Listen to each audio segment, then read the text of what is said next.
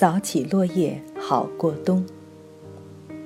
百年之痛，仿维克斯堡之一。维克斯堡是密西西比河边一个著名小城市。如果沿二十号洲际公路往西开，横穿密西西比州，快要上大桥、跨过密西西比河的时候，公路右侧高坡上闪出的红墙绿瓦的城市，就是维克斯堡。一百多年前，维克斯堡是重要的水陆交通枢纽。又是扼守密西西比河大动脉的军事要塞，具有非常重要的战略意义，被称之为“美国的直布罗陀”。南北战争刚打响的时候，战场集中在东部的弗吉尼亚州南方联邦首都里士满一带，密西西比州还是南方联邦的大后方。林肯总统却在一次军事会议上。告诫手下的将军们：“你们看看，这些人占领着一大片土地，维克斯堡是这片土地的一把钥匙。只有把这把钥匙放进我们的口袋，战争才可能结束。”两年半后，一八六三年春天，林肯总统命令北军格兰特将军率军沿密西西比河南下，来取这把钥匙。这就是南北战争史上最具战略意义的一仗——维克斯堡战役。我们用圣诞节假期做了一次密西西比下游之旅，又一次访问了这个美丽的城镇。我们是从密西西比入海口的新奥尔良开始这次假期旅游的。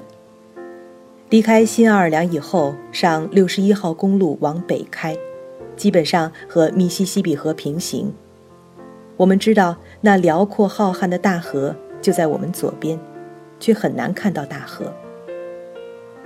密西西比河两边几乎都是平坦的湿地森林，水大的时候浩浩荡荡的蔓延，把森林都泡在水里；水退下，则留下浓密的树林藤蔓。和沼泽，我们想尽量贴近大河，大河却总是把我们推到十几公里外干燥的高地上。六十一号公路穿行在起伏的林地之中，双向四车道却车烟稀少，经常是前不见古人，后不见来者。开车时心里就老想着，最好出来什么东西可以看看。突然看到有一条小河折向大河方向，进去看看吧。我们就一头扎进密林深处。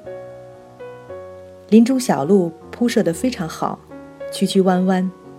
午后的太阳一会儿出现在左边，一会儿出现在右边。除了连续弯道的警告牌以外，也没有什么路牌，不知会开到什么地方，只知道。我们是在大河和六十一号公路之间，要丢也丢不到哪里去。偶然可以隐隐约约看到林深不知处的大房子，大片草坪和花园打理得非常整齐。这些想来就是以前的庄园了。当落日快要引入密林的时候，突然出现一块标志牌：“温莎庄园遗址。”原来在这儿，我们一直想看的，就是它。温莎庄园曾经有一栋大房子，在建筑设计上采用了古罗马的柱子形式。南北战争以后，在一次大火中烧毁，庄园被废弃。直到我们站在荒无人迹的废墟前，才深深感叹罗马柱的魅力。废墟其实就是房子烧毁以后残留下来的几排巨大的柱子。黄昏的树林里，风停了，鸟栖了，暮色从四面八方悄悄地拥上来，只有远处的夕阳照亮了那高高的科林斯柱头。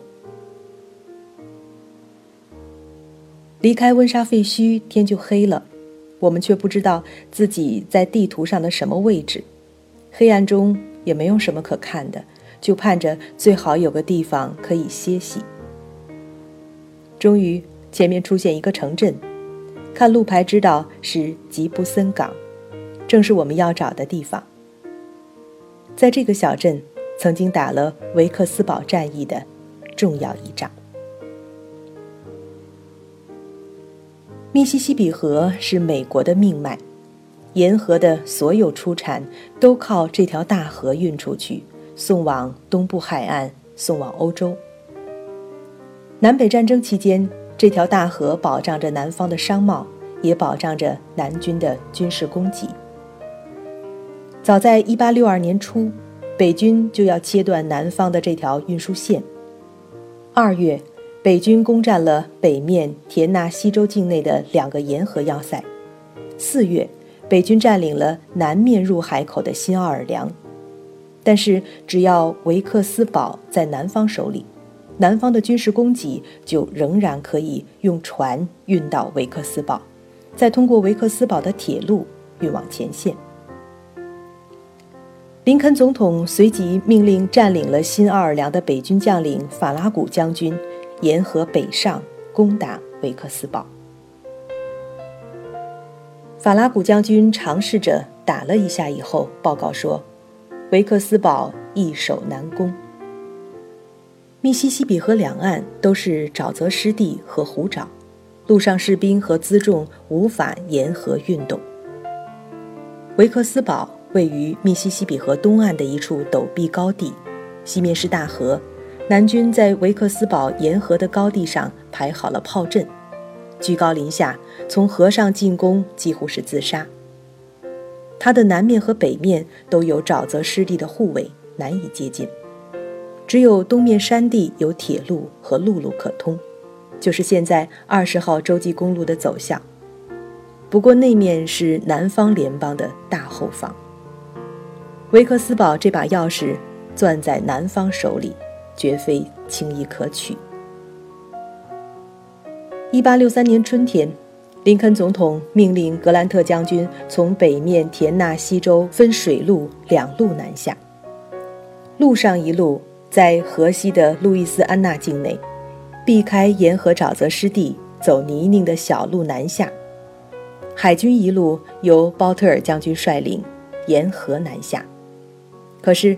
当他们从河上能远远看到维克斯堡山顶上法院大楼穹顶的时候，只能停下来了。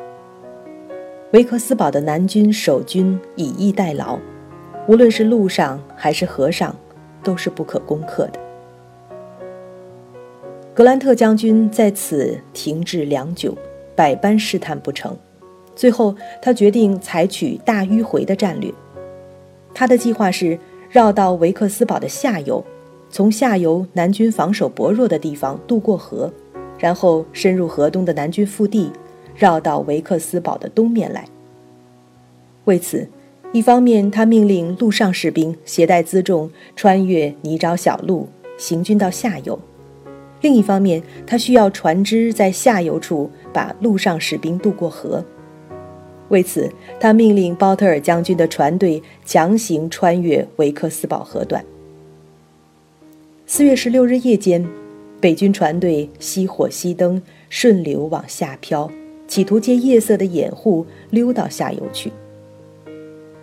船队接近维克斯堡的陡壁时，南军的哨兵发现了，一声呐喊，南军把浸透油膏的棉花包点燃，投入河中。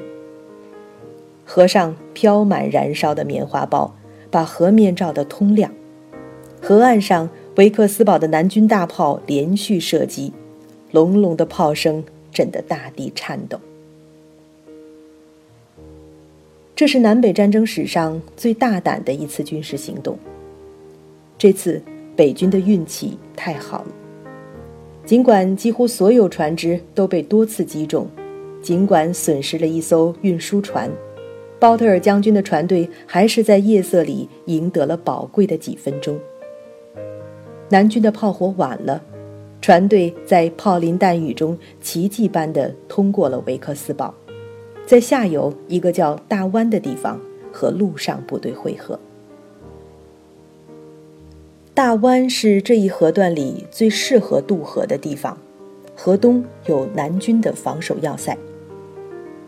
四月二十九日，北军舰队对大湾要塞实施连续炮轰，企图为陆上部队渡河创造条件，结果。舰队遭受要塞炮轰，损失惨重。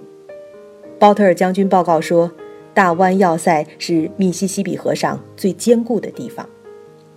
北军不得不放弃在此渡河，继续沿河南下。最后，北军在吉布森港附近渡过了密西西比河，和驻守这个小镇的八千南军展开激烈的攻防战。这一仗打得极为惨烈。最后，南军失守，往东北方向撤退。南军的阵亡者被小镇的镇民们安葬在今日小镇的东绿墓地。这一仗证明，南军没有兵力全面防守住密西西比河，密西西比的钥匙岌岌可危了。我们投宿在吉布森港唯一的一家旅馆里。旅馆是黑人开的，很干净，很安静。找晚饭吃，除了一家快餐店外，只有一家鱼饭店，靠着大河，吃鱼挺好。鱼饭店进门，墙上有一张很大的鱼图，画着密西西比河的各色鱼种，标着拉丁学名，好像是科普教材。开票的黑人女孩子说：“今天只供应水牛鱼。”什么是水牛鱼？他说了个拉丁学名，我们还是不懂。厨房的黑人小伙子说：“进来看吧。”进得厨房，当中是一个大水池，水池里养着大鱼，大的有一米多长。小伙子摆出架势，捞出一条两尺来长的鱼来，一下子扔掉地上，大鱼扑腾着，溅得所有人一头水。我们一看，就像我们的。黄河大鲤鱼，就吃着水牛鱼了。可惜小伙子不管什么菜谱，做鱼的方式只有一个：油炸，炸得喷香。第二天一早，我们在小镇上边走边看。这个小镇有一些保养的非常好的老房子，值得一看的老房子门口都有格式统一的说明牌。介绍房子的建造年代、风格特点、历史典故。在这密西西比河边的密林深处，这个小镇显得不可思议的安静和健康。我们从来没有看到过这么小的镇子里有那么多的教堂。仅在一条短短的教堂街上，就有八个教堂比邻而立。分属从天主教堂到犹太教堂等不同的宗教流派，而且建筑和历史都有一定的名堂，都值得细细探究一番。怪不得传说当年格兰特将军进了小镇，说道：“这个镇子太美了，下不了手烧它。”北军攻占吉布森港以后，继续北上。于五月十三日，在维克斯堡东面的密西西比州府杰克逊附近激战，占领杰克逊以后，形成一条防线，阻挡从东面调集的南军增援。随后，北军沿着杰克逊到维克斯堡的铁路向西推进，南军为保卫维克斯堡，只能将防线收缩，集中在维克斯堡，背靠密西西比河，在维克斯堡外围北面、东面。西面构筑炮阵防线。几天后，格兰特将军的八万北军兵临城下。五月十九日，北军进攻维克斯堡，被南军击退。五月二十二日，北军经过休整，备足弹药，再次发起进攻。从清晨开始，北军大炮对这个河边小镇实施连续四个小时的轰炸。上午十点。北军的士兵从三英里长的前线同时出击。这一仗是南北战争历史上最血腥的战斗之一，双方士兵都打得非常顽强。北军一度在几处突破了南军防线，占领了城郊的铁路枢纽，南军士兵硬是拼刺刀重新夺回来。南军的阵线上一度有几处同时飘扬起北军的军旗，可是随后又被一拥而上的南军拿下，再次升起南军的旗帜。当夜色降临的时候，北军被击退，两军阵地之间留下了三千具北军士兵的尸体，还有数不清的伤者，在炮火烤焦了的土地上挣扎着爬回自己的阵地。这一仗让格兰特将军认识到，维克斯堡不愧是固若金汤，硬攻是无法奏效的。随后几天，战火停息，可是战场上的三千具士兵尸体却在密西西比的骄阳下暴晒着。两军阵地上突然冒出了数不清的苍蝇，尸体的气味令人不安。二十四日晚上。维克斯堡守军通知格兰特将军，明天守军将短暂停火，以便北军收葬他们的阵亡士兵。第二天，维克斯堡郊外的战场上出现了短暂却令人难忘的和平景象。双方士兵走出战壕，收埋自己一方的阵亡士兵。南军走到了北军的战壕里，北军也走到了南军的战壕里。他们互相问候、交谈，互相提供方便，互相致谢，互相款待对方一支烟、一杯水。在很短暂的空闲里，有些士兵甚至一起玩了一会儿纸牌。北军的安德森上校在日记中写道：“我看到我们这边的一个年轻士兵，在两条战壕之间遇见了。”他在南军中的兄弟，他们两兄弟坐在一段木头上，一起聊了一会儿。这也是战争中最为惨痛的时刻。士兵们发现，他们浴血拼杀的敌人，其实和自己一模一样，是普通的农家子弟，是平常的城镇孩子。在战斗中，士兵只有一条路，只有一个目标。就是取胜。为此，你不杀死敌人，敌人就要杀死你。可是，内战的敌人其实和自己一样，善良淳朴，怀着高尚的道德心，甚至，那就是自己的兄弟。当停火宣布结束，双方召集自己的士兵。南北阵营的士兵互相告别，互道珍重。北军立即把维克斯堡包围得严严实实，下决心要把这把钥匙拿到手。长达四十天的维克斯堡围城战开始了。格兰特将军在进攻失利之后，决定把维克斯堡困死。这时候，维克斯堡西面的密西西比河上下游都是北军的船队封锁。水上供给已经中断，路上则是格兰特将军的大军构筑了炮阵和战壕，围得水泄不通，连一只兔子都跑不进去。北军对维克斯堡阵地实施炮轰，南军士兵只能利用战壕和地下掩体躲避。维克斯堡市民为了避免炮火误伤，也在自家房子、院子和路边坡坎上挖掘地洞，在北军炮轰的时候。就钻进洞里。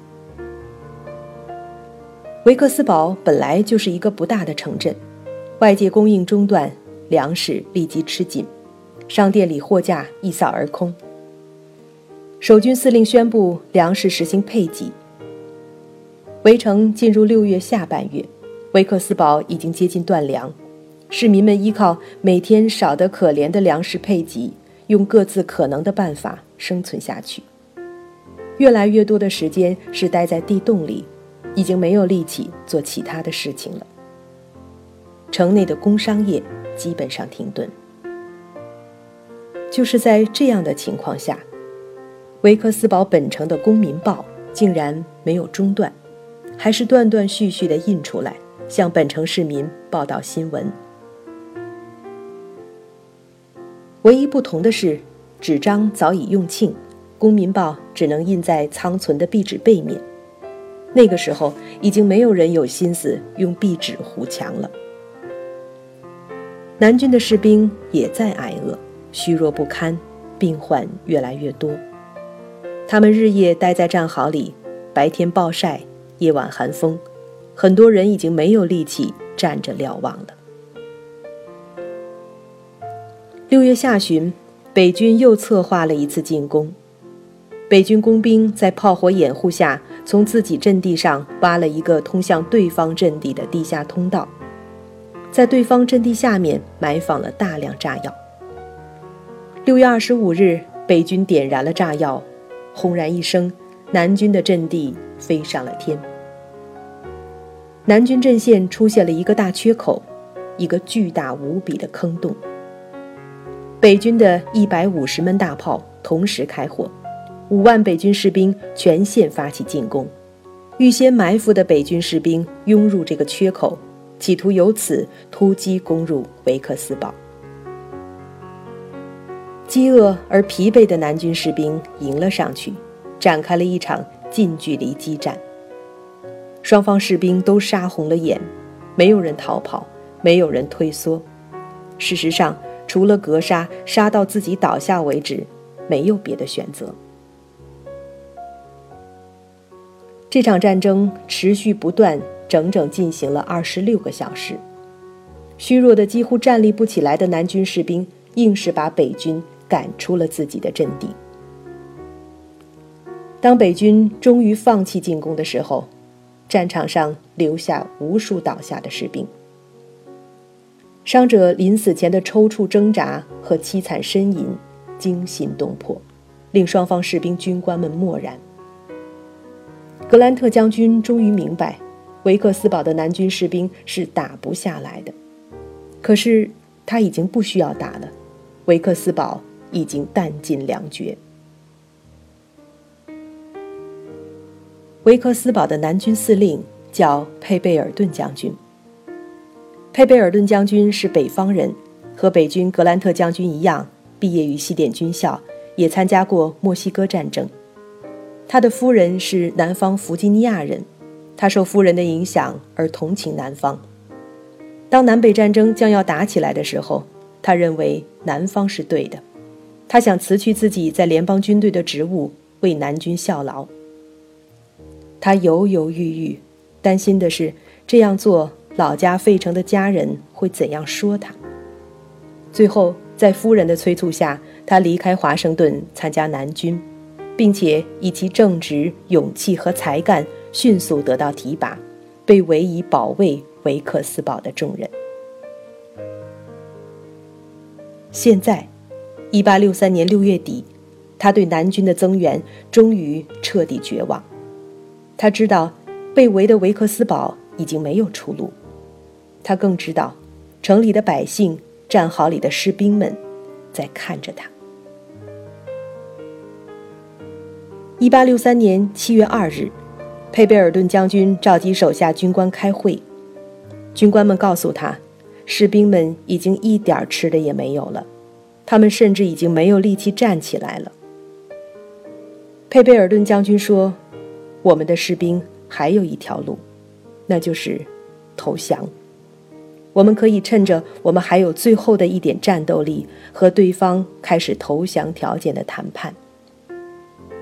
他要手下军官就此投票。除了两个人以外，所有军官都投票赞成投降。佩贝尔顿将军说：“我同意大家的意见，我将通知格兰特将军，和他谈判。”游访维克斯堡。最可看的是国家公园管理局的维克斯堡战场公园。一八九九年，在维克斯堡战役过去三十六年后，国会立法建立维克斯堡国家军事公园，将维克斯堡市郊围成保卫战的整个战场，几乎全部划入公园范围，占地一千八百英亩，以保护当年战场遗迹。为了防止风水冲刷战壕而失去当年双方军事对峙的实况，维克斯堡军事公园为围城保卫战中所有军事单位的地点立下了永久性的标志牌。这些标志牌，南军一方用红色，北军一方用蓝色。连绵的红蓝标志牌，把当年的围城保卫战阵线标得一目了然。南军的防线，有些已经在城内居民区，现在也树立标志牌和纪念碑。这些标志牌、纪念碑，有些是在学校的操场上，有些是在居民的院子里。参战军队士兵的家乡所在各州，也陆续在军事公园内，在自己子弟兵当年流血牺牲的地方，立下纪念碑，并为自己州的军官们塑像。维克斯堡军事公园一共有一千三百二十四座纪念碑、标志牌和说明牌。这些纪念碑和塑像使维克斯堡军事公园成为美国东南部最大的室外雕塑公园。公园里还保存着总长二十英里的战壕遗址，十五座历史桥梁、五座历史建筑物和一百四十门当年留下的大炮。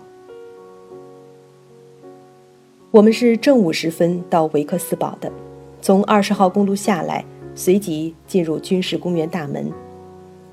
在大门口的信息中心拿一张地图，就开始沿着单行的游览线巡视阵地了。先经过外围联邦军队的围城阵线，一路上的标牌表明此地驻守的是北军什么州的什么部队，军官的姓名、战役和伤亡人数。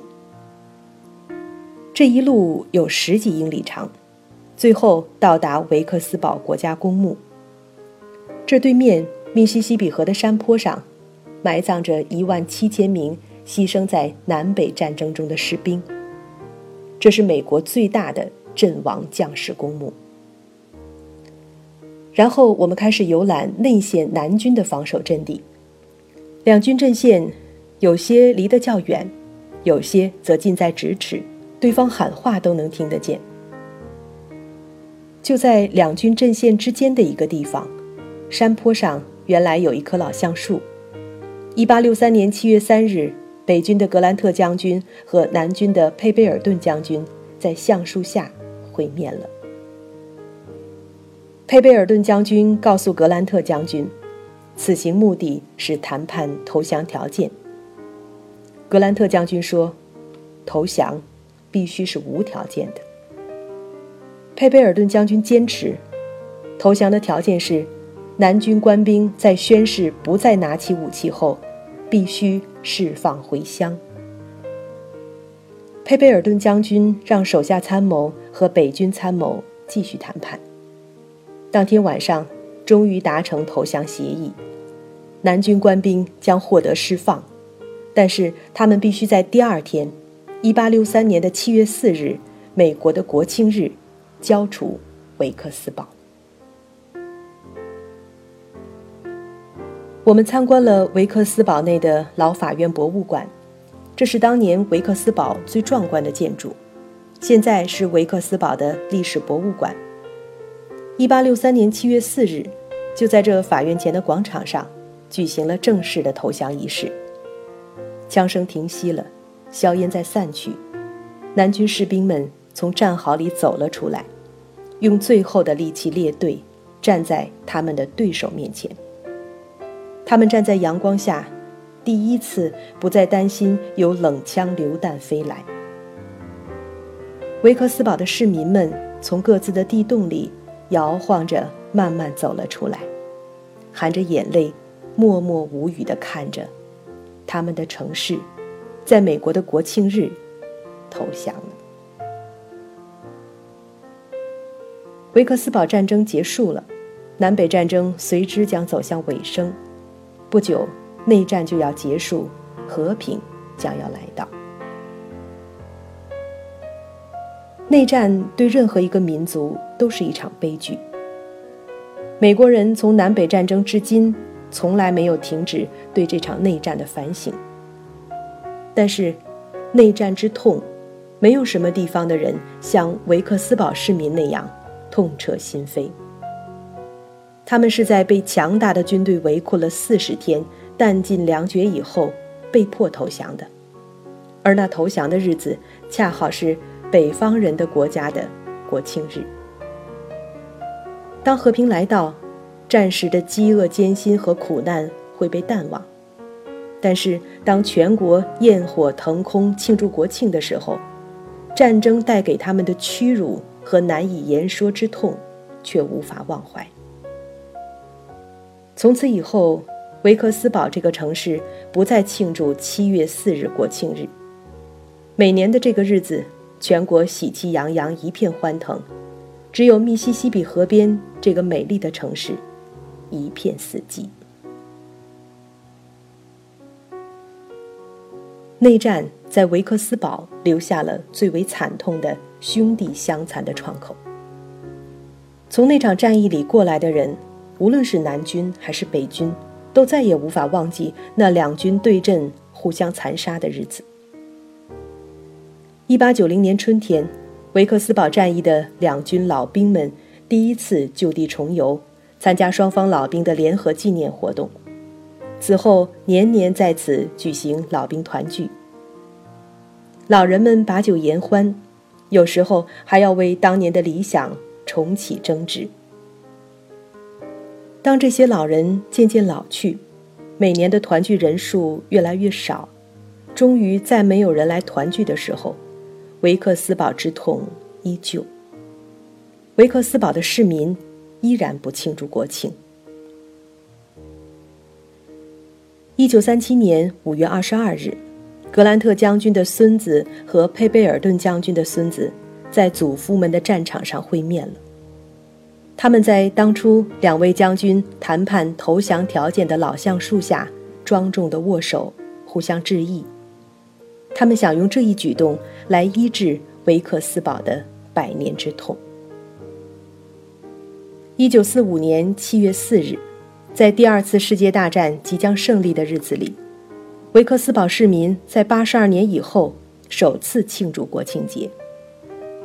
我想，要是当年的格兰特将军，后来的美利坚合众国格兰特总统，能想象维克斯堡市民心头的百年之痛的话，他就不会非要在七月四日进城了。